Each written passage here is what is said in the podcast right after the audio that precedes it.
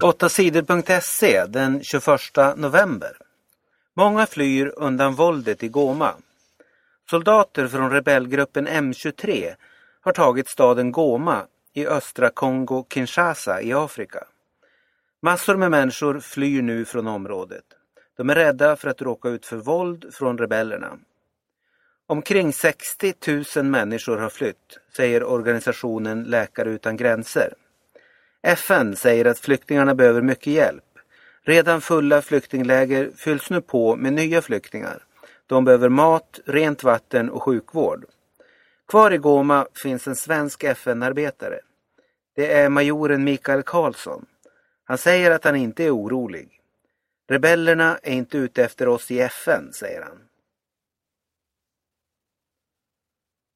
Årets julklappar är för öronen. Årets julklapp är hörlurar. Det säger organisationen HUI. Som varje år väljer en sak som ska bli årets julklapp. Det betyder förstås inte att flera miljoner svenskar kommer att få hörlurar i julklapp. HUI väljer bara en pryl som är populär och som berättar något om tiden vi lever i.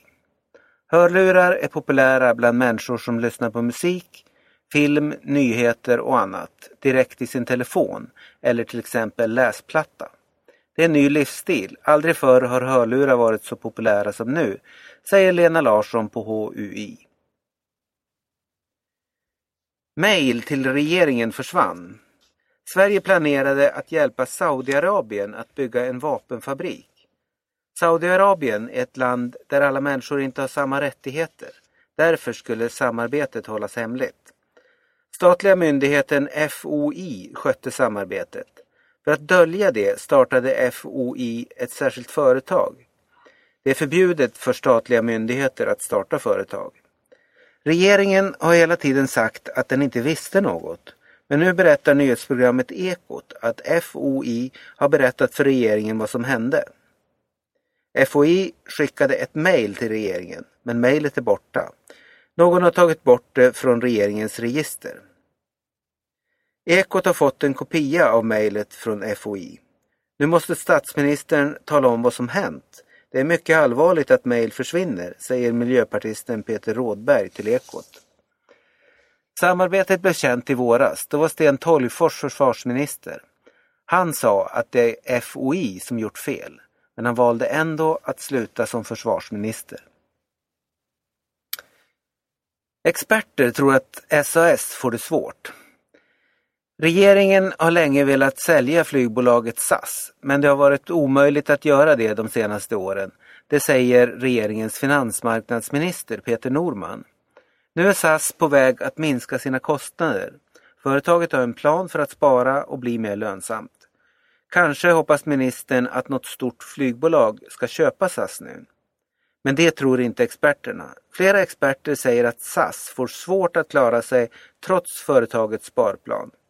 De tror inte heller att någon vill köpa SAS. Väldigt många flygbolag har ont om pengar. Det är en dålig tid att sälja just nu, säger flygexperten Rickard Björnelid. En annan expert tycker att SAS styrelse borde sluta. Anders Lidman säger att SAS styrelse har gjort fel. Styrelsen har varit urdålig, säger Anders Lidman. SAS styrelse sänkte på tisdagen sina egna löner med 30 procent.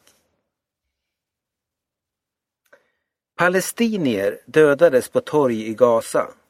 Sex palestinska män avrättades på tisdagen i området Gaza. De sköts ihjäl på ett torg i Gaza City. Det säger en journalist på Sky News. Männen anklagades för att ha samarbetat med Israel. De blev ihjälskjutna av folk från den palestinska gruppen Hamas. Hamas har makten i Gaza. Minst 140 människor har dödats sedan striderna mellan Israel och palestinierna i Gaza började i förra veckan. Många av de som dödats är kvinnor och barn. Många tror att striderna snart kan vara över. Den palestinska gruppen Hamas säger att de gått med på att sluta skjuta mot Israel. Men Israel har ännu inte gått med på fred. Israels stridsflyg gjorde 100 attacker mot Gaza under natten till onsdag. Misstänkt terrorist greps i Polen. Poliserna i Polen har gripit en misstänkt terrorist. Poliserna säger att mannen tänkte spränga en kraftig bomb utanför landets riksdagshus. Han ville döda Polens president, premiärministern och så många politiker som möjligt. Mannen har sagt till poliserna att han ville göra som den norske massmördaren Anders Bering Breivik.